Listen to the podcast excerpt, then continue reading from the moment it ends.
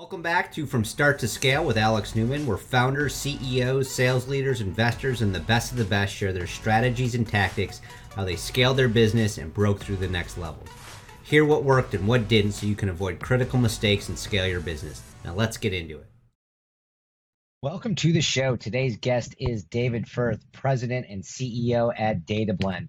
Prior to DataBlend, he built Leap the Pond, one of the leading resellers of Sage Intacct, cloud-based accounting software. He sold it to AcctTwo, who then eventually got sold to Baker Tilly. He's been in the software industry for 25 plus years with experience from every functional area of the business.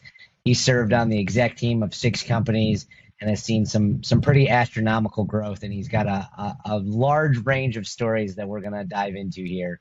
So much so much to learn, David. Thanks for uh, thanks for coming on the show. Alex, it's great to be here, and it's actually great to to reconnect. I think the last time we did this was on the stage, right, of Tech Day, probably 10 years yeah. ago. yeah. It's fun. Yeah, this is going to be fun. I know you are a, a, wealth of information and you got some pretty amazing stories. So let, let's get started. Let's get started with DataBlend, And this is your most recent venture. Like, walk us through kind of how did this come about? I mean, you had an exit you you went and helped some friends you've done consulting for a number of different companies across the board and now you come and you do DataBlend and this has been a, a great success that's completely bootstrapped actually to date which is which is a little bit a little bit cool of in and of itself. How did how did you get started and and what problem are you ultimately solving? So uh, you mentioned that I was a reseller of Sage Intacct, and actually the the founder, the original founder of DataBlend was also a reseller, and so he and I knew each other. When I left AcctTwo after the acquisition, I, I was doing some consulting work, and Ethan Carlson, who's the founder of DataBlend, asked me just to sort of take a look at the product and and give him a sense of what I thought the marketability was and and sort of how we might take it to he might take it to market. And so that was my first exposure to the business. I, I, quickly realized, Alex, that Ethan and the small team at the time, there were four folks involved, had a tiger by the tail. DataBlend is what's called integration platform as a service. That's kind of the I'll say the modern, you know, naming of what used to be called ETL, so extract, transform, and load. And you know, essentially, what we do is help organizations take information out of you know one system and orchestrate the data flows so that it ends up you know on the other side where it needs to be in the format that needs to be and all that. So it's it's really about streamlining the process of moving data from you know multiple endpoints to multiple other endpoints. And you know the the focus that we have and the opportunity for have there's some really nice white space you know when we analyze things in terms of integration particularly around the office of finance and accounting which is where we are focused. Where you play. Yeah. So when you when you joined the company, what what what did the org structure look like? well, there wasn't any. There wasn't any. So there wasn't really a sales, go to market, marketing. There's nothing That's there. Right. So as far as when you get started and there's no go to market team, there's no sales team. I mean, like product and engineers are, are are great. Do you have any customers? Do you have traction? Do you know that this is the thing that works and people want this yet? Yeah, so the, the really amazing part for me and, and why I, I really felt like uh, DataBlend and Ethan had a tiger by the tail is because when I joined, the company already had about 100 people using the product. The product had been introduced, it was developed originally to serve the needs of, of Ethan's original business, which, which was the leading reseller of Adaptive Insights, which is a budgeting planning solution. And if you think about a budgeting system, it needs to get actual data into it so that you can p- compare budget to actuals. And so Ethan was looking for a tool to be able to extract information from all the different financial systems that people used and get it into adaptive insights. So originally it was a tool that he had that his consulting team used that he used in the sales process and even though the product was originally launched in 2015, right? We didn't really go to market Alex, until you know I came on board. You know, I did some consulting. I put together that go-to-market plan in 2020, and then I joined the company full time in 2021 to begin to execute on on that plan, and you know, hiring the right people to be able to help in that regard. Well, let's let's talk about that. So you come on board. You obviously see you see the pain point. You've experienced it. You've been in the space, obviously, with Leap the Pond, so you know like that kind of that world how do you get started? Like, I mean, is are you are you doing the selling and you're like, hey, let me kind of figure out how to sell this thing by myself? Is it hey, let me put together a team and I'm going to start making some bets and guesses on how to do it and we'll go from there? Like, how, how did you think about putting this all together? So the first step in the process was something that uh, you know commonly referred to as kind of a positioning and messaging workshop right so you sort of you know what we did is we went out and we interviewed the customers we had the benefit alex of having some existing customers and to learn from them how they were using the product what benefits they were deriving. We interviewed the bees, right, to be able to sort of understand what they thought the best features of the product were and, and things like that. And then we also looked at the competitive landscape and what products were out there that were doing similar things and, and you know, how were they positioning themselves in, in the market. So that's sort of from a data perspective, and data, I think, to all of these things is always critically important, right? To, you know, collect as much as you can. Sometimes as much as you can is not very much, but it's more than it's more than nothing. So we had kind of this data, right? And from that data, we were able to sort of say, okay, here's kind of what how we believe that we can position DataBlend. This is kind of how we can message to this particular market where we believe we have a product that really adds a, a lot of value. And so you know our we, we literally you know to your to your point specifically came up with sort of this I'll say vision, if you will, that was centered around basically we wanted to offer fast, secure, and worry free integrations to accounting and finance teams in organizations with 50 to 1,000 employees. So, as that is the baseline, Alex, right, then we could figure out exactly how we were going to get to the people that we wanted to sell yeah. that to. Make sense? Yeah, makes sense. So, how, so I mean, are you are you hiring a couple of full cycle sales reps? Are you hiring a bunch of marketing people? Are you running ads? Are you going to events? Like, how do you even?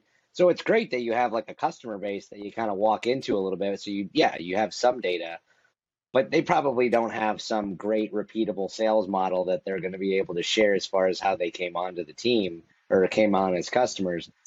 What what is it that you did there? So again, my background, as you mentioned earlier, is kind of across all functional areas. Selling was a big part of it, right? Generating revenue. So the first thing that we did when I came on board was to hire somebody to help us get our message out there. Right. And and really, you know, awareness becomes so critically important. So that was sort of step number one with me as the as the as the primary salesperson. Right. So there wasn't, you know, we we we wanted to you know, e- even though the product had been in use for for a good bit by the time I arrived, I think we still needed to prove product market fit. Sort of, I'll say, outside of the the client base that Ethan had, right, where yeah. he was sort of, you know, where, you know, when I prior to my arrival, DataBlend was something that sort of got pulled into a deal as part of something else. And really, when I arrived, what we needed to do is we needed to make data blends kind of something that people wanted, right, be, based on the specific features and functions and, and the value proposition. So getting out there and, and being able to sell the product directly was, again, it, it was more data, but it was something that just, you know, at the time, you know, I was doing. We also had a, a, an account exec, a salesperson who was kind of doing a little bit of sales and, and a lot of bit of a lot of work with our existing customer base and renewals and things like that, or taking the orders actually from Ethan's business, right, and sort of processing them. So some to some degree, a, a, part of my role was doing some mentoring of him to also be able to take our message out there because he was a resource that we had available with some good sales skills and, and just needed them honed a little bit. That makes sense. So you start to sell the product. You have this other person who you're able to work with a little bit. Walk us through what does it look like from that moment to the time that you figured out that you actually truly had product market fit outside those first couple customers. So one of the things that was part of our underlying strategy, and I think this is actually important with anybody just to talk about when it comes to go to market, right? I mean, I think there's always this assumption, Alex, that it's direct, right? So you asked me about who was selling in in the universe that we live in, so much of the technology that's acquired by accounting and finance teams is done through value-added resellers. That's been the way for the better part of 30 or 40 years now.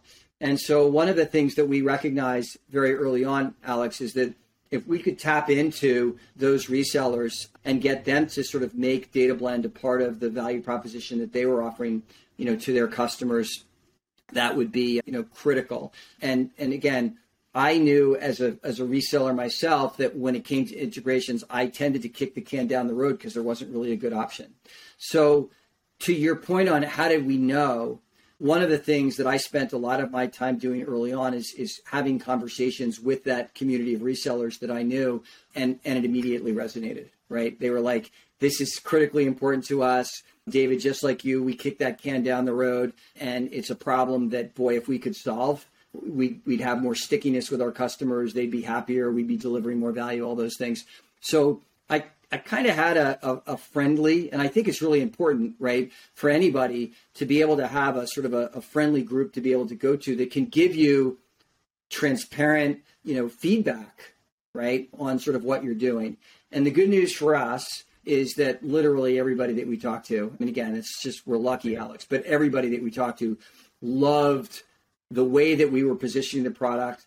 When they saw it, they they they loved what it was capable of doing. You know, we put a lot of emphasis on trying to make this product as easy as possible to implement because we compete with doing it manually. And so they really liked the fact that it could sort of replace that manual mechanism. Yeah. Um, so yeah, so so that's interesting.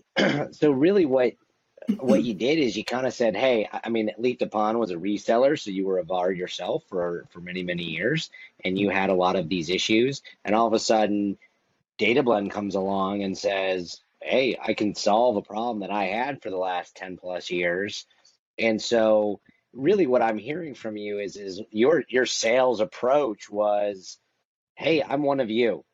And I understand your problems, and I understand the you know what you could do versus what you will do and you know the wants and that types of things. But like you have problems and this is a major problem because i was one of them.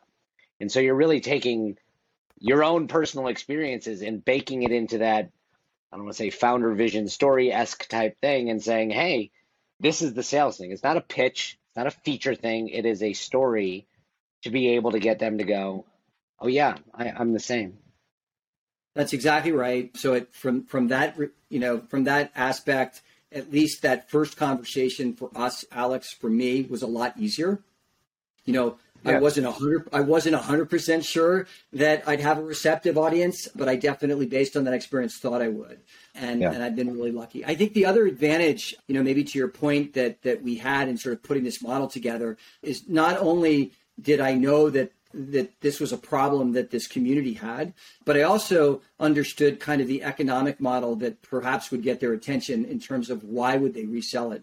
You know, it's not just because it solves a problem; they have to have a return for themselves and their business. And so I, I, I frankly leveraged a model that that I was successful under at Leap the Pond, yeah. and just brought yeah. that to DataBlend and it was easy for people to understand. They had been successful with it themselves. And so I didn't have a lot of explaining to do, which also makes it easier, oh. right? When people get it right away. Yeah, right away.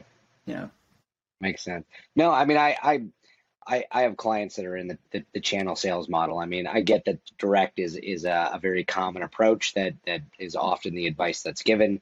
But when you have a channel that is incentivized and gets it, it, it makes a lot of sense when so you get product market fit, you adapt, you, you you evolve the story to be able to sell to these VARs, and they're now essentially you've been able to go one to many, so you can sell to one VAR who's now able to push it out to all of their kind of customers. What what does the team look like as you begin to grow? Are you hiring salespeople? Are you hiring marketing people? Are you hiring, you know, the the quote unquote customer success type people who are like really supporting the VAR versus any kind of anything else? Like how are you thinking about building out this team as as you're starting to gain traction? Yeah. So the answer is yes to all of the above. Um, I mean, it's it's really you know over the course of the last two years, you know, we've gone from that core team of of five people that included the product and engineering folks, a couple of consultants, and and and uh, the salesperson and myself, to a team that sort of has all of the elements that you would expect to have for a, a SaaS company. So, you know, we have uh, on the go to market side, you know, we had, as we sort of grew, people to, su- you know, basically support the channel, build and support the channel, because that was obviously a critical part of our strategy. Folks on the direct sales side. So it wasn't until very recently, actually, Alex, that we hired our first commercial revenue leader. That was actually in December of last year, so just a few months ago. Yeah. And, uh, what a phenomenal. We brought on two people from a marketing perspective, one focused on the channel and supporting the channel marketing efforts, another on direct, right? So we sort of had that commercial go to market team in place. We've built out our services team. We brought on board a, a, fantastic leader of what we call customer experiences to own everything from sort of a little bit of pre sales and implementation all the way through to supporting customer success.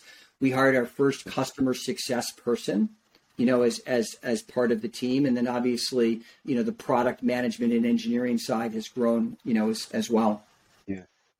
So, how did you know when you're when you're doing this and you're you're selling this story, and I, you know, I I'm one of you. How did you know that you had product market fit? Hmm. Or here's here's a different way to say it. How did you know that if you're bootstrapped, this isn't a VC backed play, or at least not yet how did you know that it's like, you know what, it's time to spend some money and go hire a bunch of people? Yeah, I, I think I, I, you know, two signals that I, I'd look for. One is, you know, just around chatter, right? Are people taking your calls? Are they interested? And you know, and as I mentioned earlier, this this started with those partner calls, right? So when I would reach out to a partner and just initially socialize the idea, say, "Hey, I joined DataBlend. This is what we're up to," you know, in almost every single instance, Alex, we had you know a, a follow-on conversation. So I, I knew that you know from that perspective. And the same thing by the way on the direct side were we starting to get some interest. And you know my measure is are you having more than one conversation right? I mean as much as you'd like to close in one conversation it doesn't happen. So you need to know that people are, are taking your calls and then the next signal is sales. Are you closing business? Right. I mean, are, are people at the end of the day, the talk is good, but you need to you need to have people sign, you know, on the dotted line and and show that they're willing to commit to the product. And that was really the next major signal for us. Yep. Okay. And when when you you start to get those signals, and obviously you have your product and your and your devs, and you have this one AE who who's your next like two three hires? Are these salespeople or are these more like support the channel type people? Great question. You know, I think you know we're in the process right now of doing our first institutional raise, and when we look at kind of what are we going to do with that capital, there's the the sort of commercial side of the business that we want to continue to to grow, and it's actually a combination. I mean, we we actually our sales team right now is incented actually as much and commissioned exactly the same on whether a partner deal closes or whether a direct deal closes. So our our direct sales team that you're referring to really is helping our partners be successful on the sales side. Right. Yeah. And, and from a, and, and so that's a really important thing that we're doing, you know, t- so that, that we can sort of grow both sides together so that's sort of, I'll say, the traditional sales front and sales piece. Yeah. I mentioned also that we have a, a, director of channel marketing who's sort of focused on helping the, the, the, channel piece.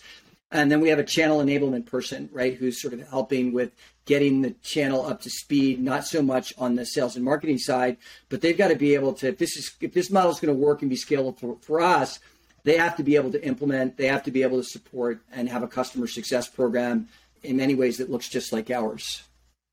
Yep, that makes complete sense.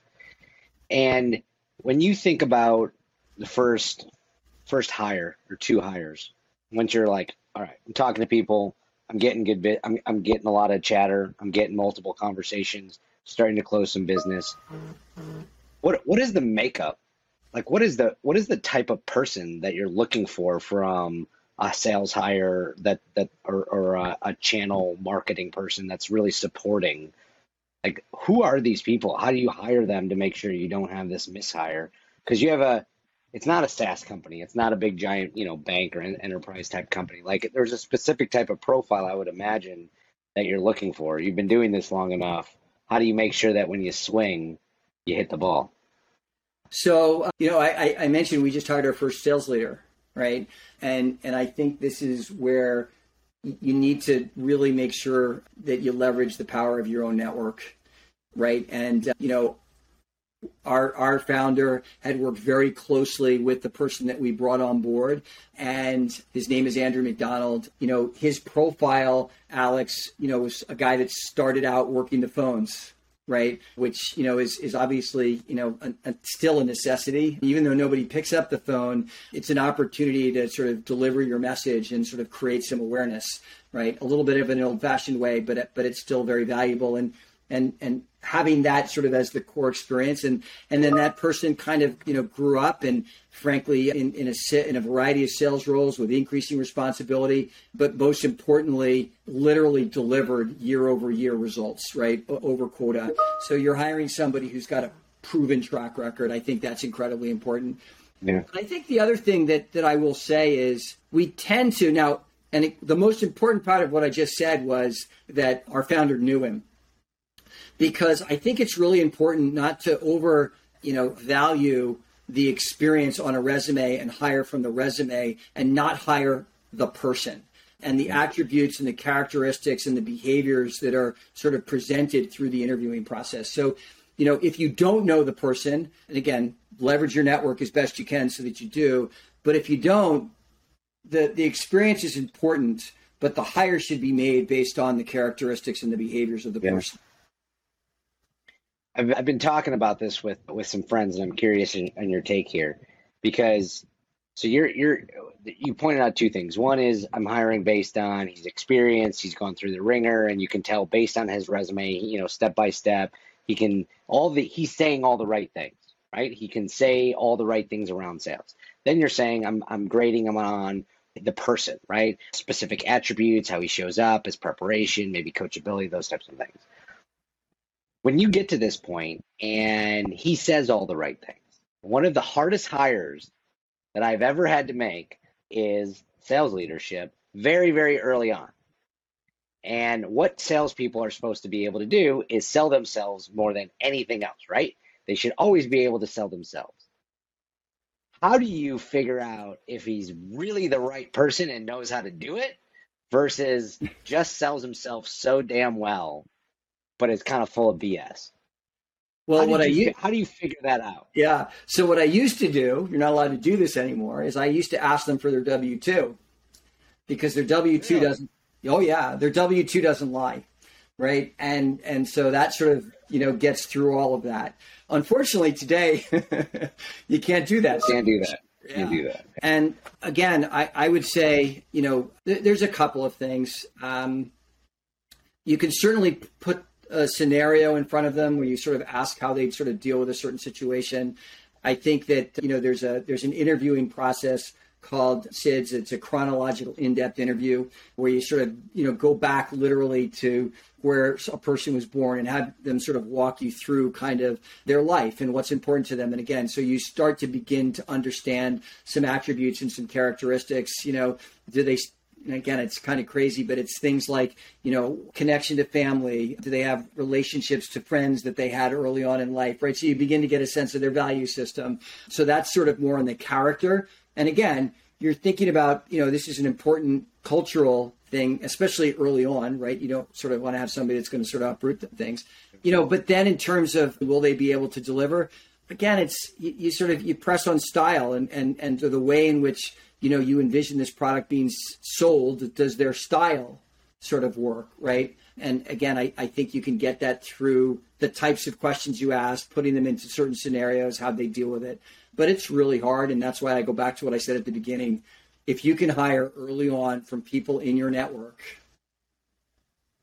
there's a trust factor yeah, and, and again, you just you sort of know the person. When that's not available, Alex, I think you without question you always also have to do sort of these backdoor references, right? I mean, yeah. we all are, are have this advantage of LinkedIn. You know, there's a way that we can find somebody in our network that knows that person, and we can just sort of reach out to them and just say, "Hey, listen, I'm, I'm thinking about putting this position, this person in this position. What's your yeah. experience with them? Do you think they'll be successful?" The other thing that you can do, and I'm just sort of you know a whole bunch of things you know you can you can do assessments you know at leap the pond you mentioned the company that i founded we really relied very heavily on something called the disc assessment which sort of looks at different attributes of a person and and not so much about whether to hire somebody or not but when we got down to our final candidates, the DISC assessment would actually provide some insight and, and give us some questions that we could ask or ask of the candidate to dig a little bit deeper. So again, any combination of those tools, if you will, I think are invaluable. That makes sense. That makes a lot of sense. No, that's that's that's good advice. Let's change gears a little bit. Let's talk a little bit about building out the building out the actual go-to-market strategy, story, messaging, that type of thing. So you you you built out the initial story. One of the hardest things that I see really the initial initial kind of employees make versus the next step or the next steps of the employees is that transition from kind of founder led sales lone ranger type selling. I mean you're you're obviously a very experienced seller. You know it. You've been there before. What what were some of the things that you put into place in order for the new hires that you were making the new whether it was sales hires from a direct model or the channel model what did you do to make it more repeatable so that you didn't have to kind of micromanage slash handhold the whole time? Because that was never going to work. Yeah. So early on i i worked for somebody that had an expression that they shared with me which is david when i when i hire people they're the ceo of their own domain and you know i i hire people that are smart have the experience are are you know willing to be independent. And i sort of the most important thing that i can do you know alex in that regard is hire those types of people give them a goal and then my job becomes basically clearing the field if you will for them to be able to go and, and, and accomplish that. When i took my first sales management job i reached out to the person up to that point that I knew that was the most successful salesperson. And I said, okay, what do you want from your sales manager? And she shared something very similar with me, which was, David, I want them to let me do my job. I don't want them to micromanage me. You know, give me my goals, give me the tools that I need, and and let me sort of go out and and and, and do that. And then run interference for me when I need it. And so, you know, at our stage, Alex, you know, there's there's not there's there's not an I, I want to say an overemphasis on sort of you know too much process you know in in the sense that I mean again do we have a steady you know we have a standing I have a standing call with the head of mark with the head of sales every morning for 15 minutes just sort of how are we looking? What what deals are you involved in? What deals is Eric involved in? You know so we sort of have that steady cadence there. You know what tools do you need? So we're constantly working with marketing to make sure they have the content that they need to sort of deliver.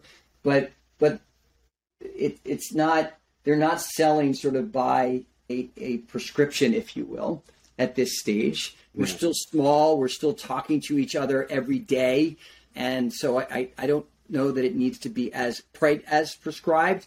To your point, we definitely at some point will need to ensure that there's there is a process in place that allows us to scale. But today yeah. we're not quite there yet. Does that make sense? Yeah. Did, what when you were at Leap the Pond, what did, did you have to put in more process to get to that point where you know you're not so active in that, or have you kind of always just been able to run your teams a little bit? I don't want to say flexible or a little bit leaner in such a way that it's not like like you have to follow this step by step process, yeah. which I know a lot of companies like to run. Yeah, I, I, I tend to be one who's a little bit more comfortable with, I'll say, more of a framework than a methodology, yeah. if you will. Sort of like the methodology requires step one, then step two, then step three, and framework is kind of the guidance around it. To me, the most important thing for us to do when it comes to all of that is one, very clear goals. What is it that you're expected to accomplish, you know, and over what period of time? So, how many deals this month? Right? Not just sort of on an annualized basis, because especially in the SaaS world, every month matters a lot. Frankly, every week matters a lot. Making sure that they truly understand the the product and the message and who they're selling to, the persona of the person they're selling to. And then, you know, from there, really letting them rely on their skills and their intuitions to be able to, you know, move a sale a- along and, and take the right steps. Because there's there's you know, there are definitely certain things that you need to do. For example, you know, I, I ask everybody, you know, to make sure there's BANT, right? I mean, budget, authority, need, timing, all of those things. But beyond that, you know, and, and, and as long as they have those things in place and, and they understand what the decision making process is, then generally speaking, just let them go off and do what they do. Yeah. Um, and that may not be what you wanted to hear. No, it's it's interesting. I mean, there's no necessarily right way. I mean, you've been very successful in your career and building teams, and I mean, you you know this stuff extremely well as as I do. There's no there's no one way, and that's why I'm I'm curious as far as if you're if you're if that's how they're doing it. I'm going to actually take a step back. What does your onboarding plans look like? What does your like onboarding and training plan look like for all of your revenue producing, whether it's channel like channel, direct, marketing, whatever it is? What is the, what what does that process look like, especially at a small company when you don't have a ton of resources, you don't have a whole department that's like, let me walk you through this for the next six weeks. Yeah, that, so, that, that doesn't exist over there. Right. Well, so first and foremost, hiring people that are familiar with the market that you're in right, is critically important. From an onboarding perspective, you know, it's it's sort of taking them through kind of in, a, in an accelerated fashion what a typical sales you know cycle might look like, right? So you know, you know, walking them through kind of what's on our website because that's where most sales cycles start. There's that dark funnel. We don't know necessarily early on who's sort of evaluating us. So giving them an opportunity to together to walk through what's on the website, ask questions and understand it, right? Um, taking them through a typical pitch, right? Like this is, you know, when we have an opportunity to present, this is what presenting, taking them through kind of when we demo the product, right? What that demo looks like. And then shadowing, right, early on until the point where you just sort of let them go so again, it's it's it's more of a framework, but but we're leaning right now at the size that we're at, 25 people. We're leaning very heavily on the experience and knowledge and understanding of not only the market that we're in, but but the people that we are selling to. So, for example, the the gentleman that we hired to be our commercial leader has been selling to CFOs controllers for you know the better part of 15 years right, give or take. The person who we put on the ground in the UK to lead our channel, because most of the chat, you know, the work in, over there is going to be through the channel, similar, right? Very, very familiar with the market, and somebody that brings an enormous amount of credibility to the channel over there because of that understanding. That's what we lean most heavily on. Yeah. So that that's interesting. I I'm gonna I'm gonna put a pin because you just opened up a new whole new world that I want to dive into. So you are you're on the East Coast and you have a product that you can you mm-hmm. obviously can sell it anywhere in the world but you know a lot of times people will be like i'm going to pick you know the, the country that i live in. And now you just opened up and said hey i hired a guy an experienced salesperson in the uk which is an island in and of itself just to be outside of the country on their own like walk me through how how does that come about? How do you say, hey, let's invest into the UK versus hey, let's continue to double down in the US? Yeah. So all these things are sort of going to triangulate around some. So I mentioned the channel is really important to us. We have one of the aspects of the channel that I didn't mention to you is that we also work closely with a handful of software publishers that basically bundle in our software to provide the integration capability that they don't necessarily have. So those partners happen to have a strong presence in Europe. So, and a strong network of channel providers in Europe. So that was sort of one thing that was sort of drawing us there. Our founder, Ethan Carlson, knew the gentleman who we ultimately ended up hiring. And he was available, he was interested. And, uh, you know, at this stage, you sort of hire great talent, right? Yeah. And and and and sort of put them in a fertile ground. And yeah. so, you know, Adam is is a guy who sort of falls into that category. You know, we had an opportunity, very fertile ground for us, you know, incredibly experienced and talented individual. And so, you know, we put him there. And again, I'll go back to what I said earlier about everybody being the CEO of their own domain.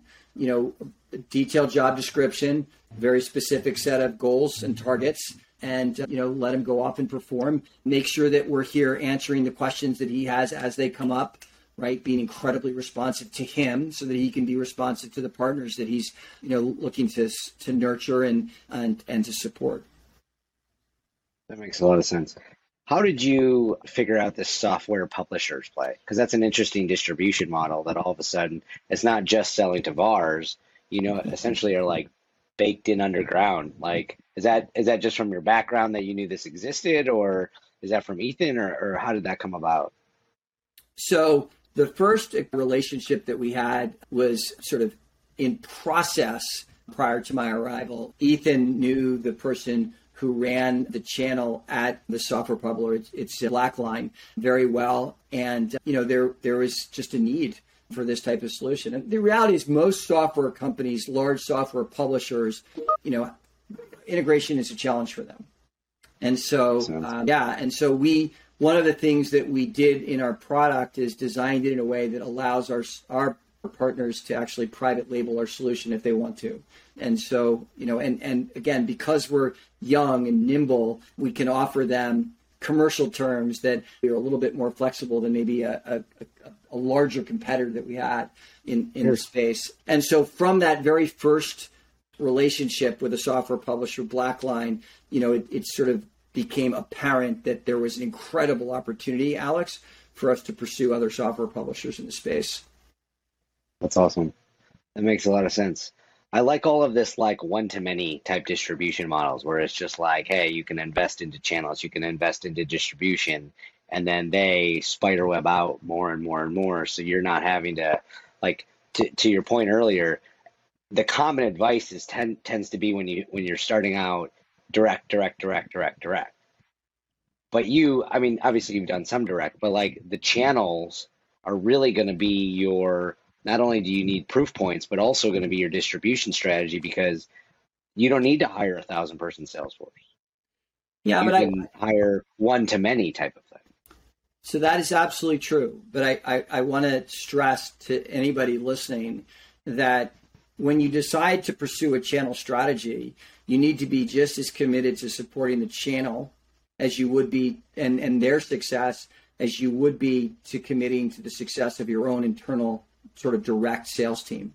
So whatever you need to do to make that direct sales team successful, don't think because it's a channel that you don't need to to make a similar investment and maybe even a greater one, right? So it's it's it, it's definitely leverage, Alex. There's no question about it.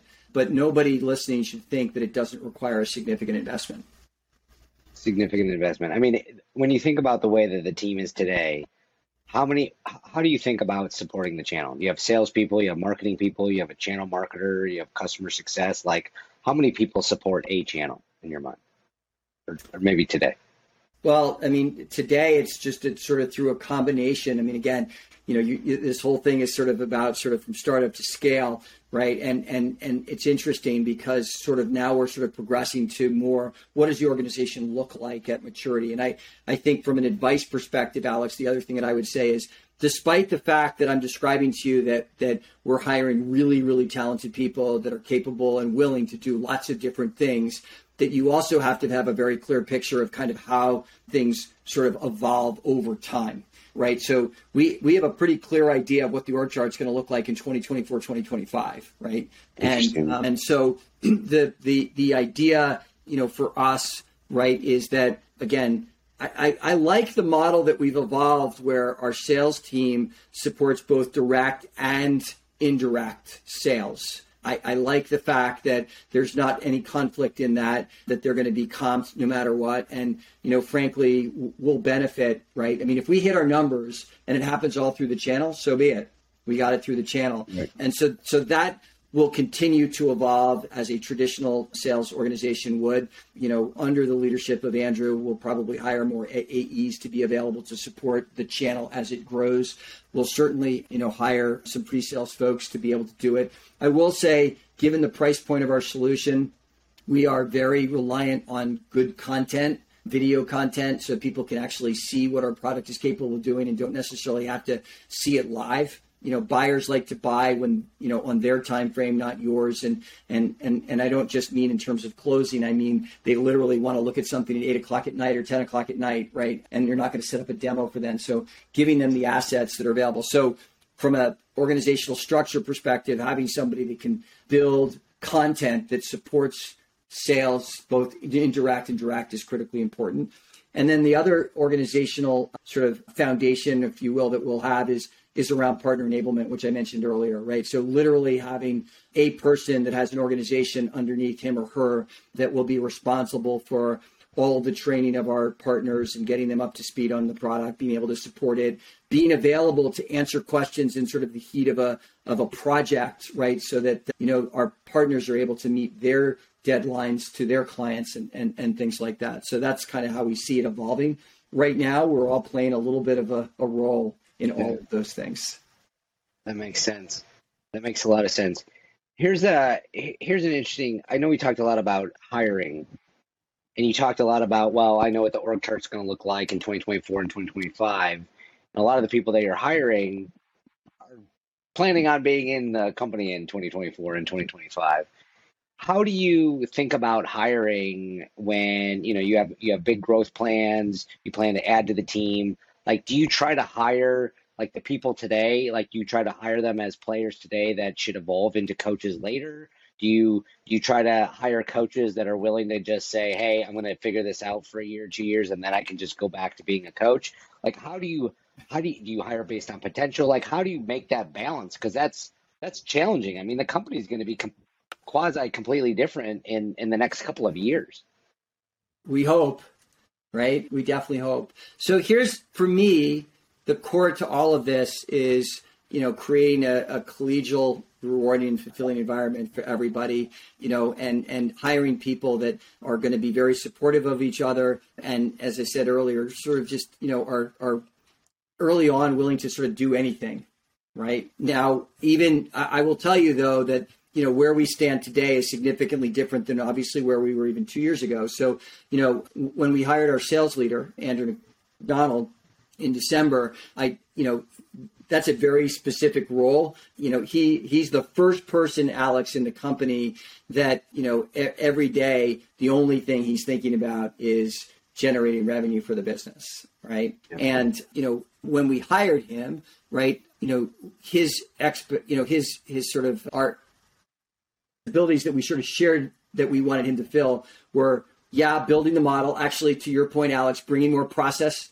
into the mix but being what sort of you know is commonly referred to as kind of a quota carrying sales manager right somebody that for a period of time would be willing to sort of have his own quota and, and be willing to go out there and, and get you know signatures on paper at the same time that he was coaching and mentoring you know our current salesperson but also with a responsibility to hire a team so you know he can continue to grow into that to that role and and I think that's kind of the model in general, you know, that we're, we're we're sort of bringing on board. You know, the person who runs services for us before, you know, didn't have you know a tremendous amount of experience running a large team of people, but we had every expectation that that was a person that could grow into that that role over over time. And you know, even as we've evolved, because he was one of the early employees, one of the, one of the early hires that we made, you know, as as we've grown, he's grown.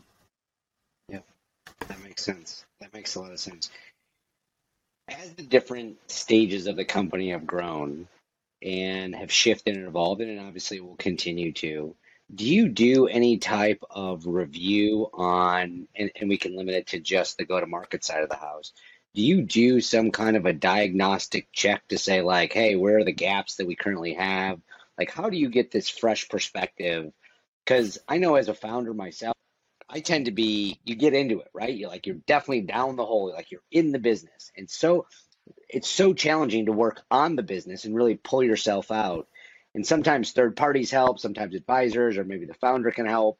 Like how do you figure out like from a go to market strategy it's working as well as what are the gaps that you need to plug? Yeah, you know, it's interesting. I was asked a question a bunch of years ago about as part of a survey, how much strategic capacity do you have, David? And I didn't really understand at the time what the person meant by that. But it's very much in line with what you're saying about sort of working on the business versus working in the business. And, you know, the reality is, Alex, that I don't have a lot of strategic capacity right now, right? We're very much focused on execution and and and delivery and, and sort of meeting results but what I will say is that the founder and I get together regularly, and as best we can, we kind of try to have time to do that. That's number one. And and and actually, every time we get together, right, we sort of go off on these really important tangents, right, sort of, you know, a, a, away from the day to day. The other thing that I've I've tried to do is that once a quarter, with the management team, take half a day and just sort of shut out all the email and shut out all of the other things that are going on and bring some topics to sort of discuss that sort of help us spend some time, right, you know, thinking a little more about sort of where we want to be, right, than sort of what's happening in the fires that we might be fighting in any in any given day. But it's really hard, right? I mean, we're obviously as a as a rapidly growing organization, you know, and and you know, with more and more customers, delivery becomes incredibly important. You know, whether it's meeting a, uh, a product, you know, release you know date and making sure that all the things that are supposed to be in that release are there whether it's making yeah. sure that we're delivering and the go lives in the time frame that we want. Early on that consumes a lot. There's no there's not there's yeah. no question. And then reviewing pipelines and you know making sure that we've got enough in the pipeline to meet the you know the, the sales objectives that we have. It's it's very hard i guess is the honest answer to create that capacity you know. But it but it is also by the way why having this philosophy of hiring people that can really truly be the CEOs of their own domain, giving them very clear objectives gives you a little bit of time to sort of step away and let them do it. If you're not a micromanager yourself, which I am not, you can probably tell from the way you know I've answered your questions that you know you you should have some more time. But it, it's probably, in fairness, I would say one of the most difficult things early on to be able to do. Yeah, no, I agree. Yeah, that's it's it's it's literally what I do for business, and so I'm always interested to see how other people do it because, I mean, we talk about sales diagnostics all the time, but if you can do it internally, do it. I mean, if you're able to kind of pull yourself out and you can take that holistic approach to be able to work on that business and see kind of the chessboard, right? Like how are all the pieces moving and do you have your strategy right? And sometimes you just put your head down and you're running and then you lift up your head and you're like, all right, where where the heck am I? How how do you catch yourself before you get too far away? So by the way, I, I think it also in, in some ways, you know, when you've when you have success, you know, you, you can sort of think that you don't need to do that. Yeah. Right. To your point. Yeah. And so yeah, just being constantly reminded. I, I do think though yeah. that having that quarterly meeting is helpful. Having a founder who actually, in my case, and I haven't mentioned this before, but today our founder is not a full time employee. And so I'm able to actually spend time with him, and he's not involved in the day to day. So the kinds of questions that he's asking, right, tend to be less concerned about the day to day and sort of challenging me on some of those areas of the business. Interesting. That's an interesting idea. Uh, on on on this note, so curious as far as like as you you've been doing this, you've done it before, you've been very successful, you sold your company, now you're doing it again. What would you say are the two best bets that you've made to scale revenue at DataBlend so far? One uh, would be in hiring really good people, no question about it. And as I said, you know, people that we have experience with. The question is actually around bets. And to me, when I hear the word bets, it's kind of gambles. And one of the things that I mentioned to you very early on was this notion of, of, of collecting data, right? And so I think the, the the more information that you can have, you know, the less it becomes a bet, if you will, right? And so you know that that's I just want to sort of lay that as the foundation. But without question, when it, you know, if you ask me about the best bets that I have made, it's it's and I don't think of them as bets because I had data. One is hiring really good people that we knew that that would would add value literally on day one. That's a big piece. And and the other is because of that research that we did, it, it's it's being focused specifically on this marketplace, looking for that white space that didn't exist or that you know that that excuse me that did exist where other folks weren't necessarily competing with us. And you know selling a solution into the office of finance and accounting was you know a decision that that we made that others have not right? If you think about integration solutions many people sell integration basically to anything right? If i can connect using an api it doesn't matter whether it's a marketing app or a sales app a supply chain app or you know whatever and we focused very much on a particular area so people and focus are the best you know those are the bets that we've made that have really worked now i'm going to flip it around and you knew this was coming what would you say is your biggest misstep in scaling? One or two, um, or, or, or you could look at it and say, what what are what are one or two things that you you would say I, I would do differently? I, I think that you know, with anything, I, I think that you, you you can't be afraid to stick to your plan, right? And you know, we've been very fortunate. Again, you talked about my experience, right? And so I think t- too often Alex, the misstep that people do make, right, is that they don't get the success that they thought maybe in the time frame that they thought, and so they sort of pivot too quickly. And we've been, I'll go back to that focus. I mean, we had a, a really good feeling of what we wanted to do, and we sort of stuck with it.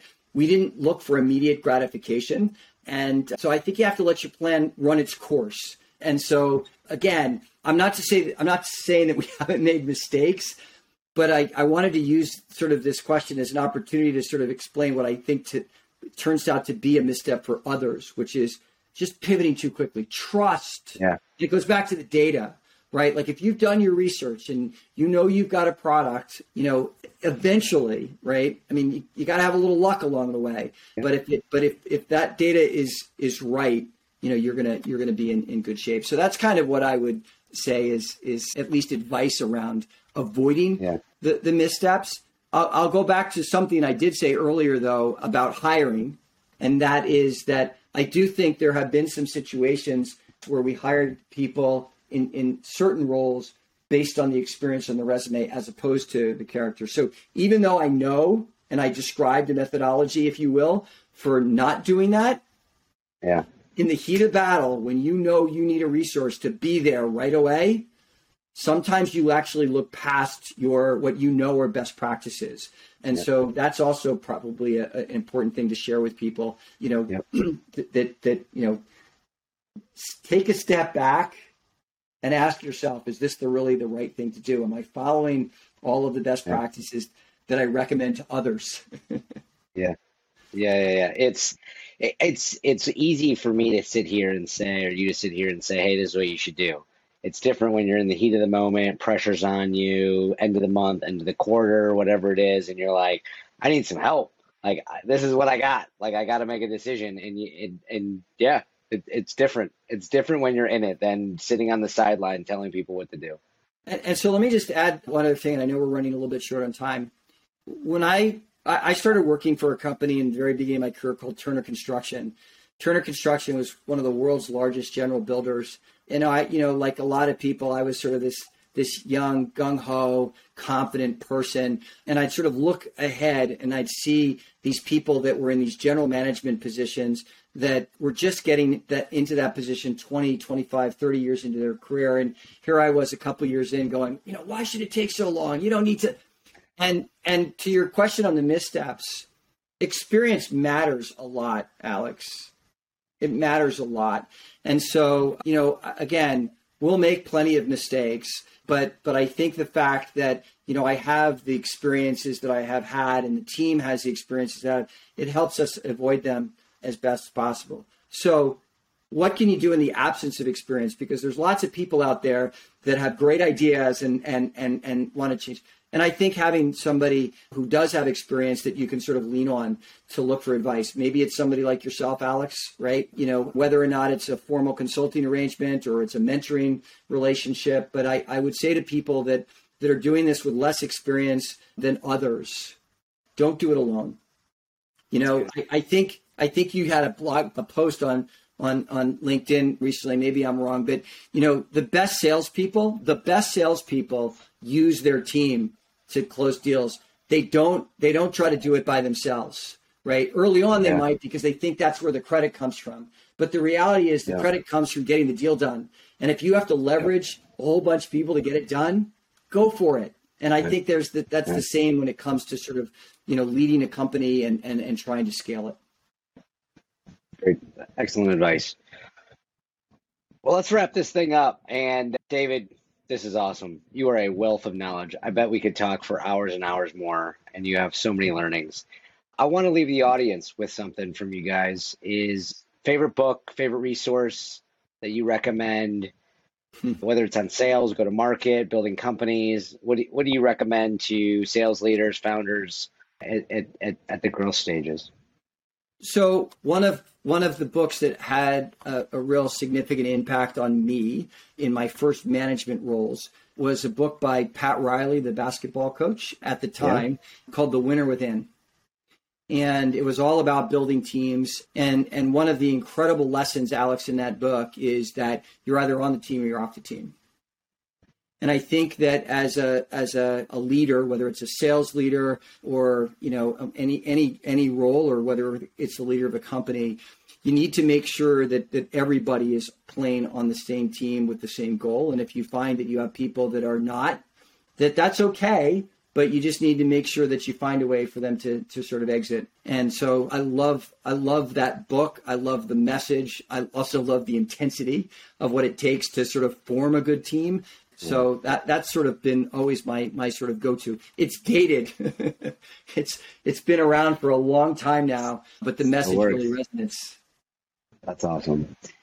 How does the how does the audience get more of you? LinkedIn, Twitter, blogs. Just check out the yeah. company. What's the easiest way to get more of you? So by all means, LinkedIn. But but going back to that strategic capacity, as much as I love to write, and I really do love to write, it's been a long time since I sort of sat down with with pen to paper. You know, but I, I will say, Alex, I am very much one who likes to give back as much as I can. So if if somebody reaches out to me on LinkedIn and and wants to just to connect, not just to connect on LinkedIn, but actually with a purpose and wants to spend some time on the phone, 15 minutes or half an hour, I'll, I'll sign up to those every day. Well, I can attest. You are always giving forward. You're always giving, giving, giving, giving. So, David, thank you so much for coming on to the show. This has been an absolute blast. I cannot wait to see what what happens with DataBlend. I wish you guys nothing but the best. This is going to be a fun fun ride. Part two, ne- next story of your career. So, thanks so much for coming on. We'll have to have you on again for uh, for the second half when when you sell it or go IPO or whatever else happens. well, thank you, and I really appreciate your inviting me to, to to meet today. Thanks. Thanks so much. See you later.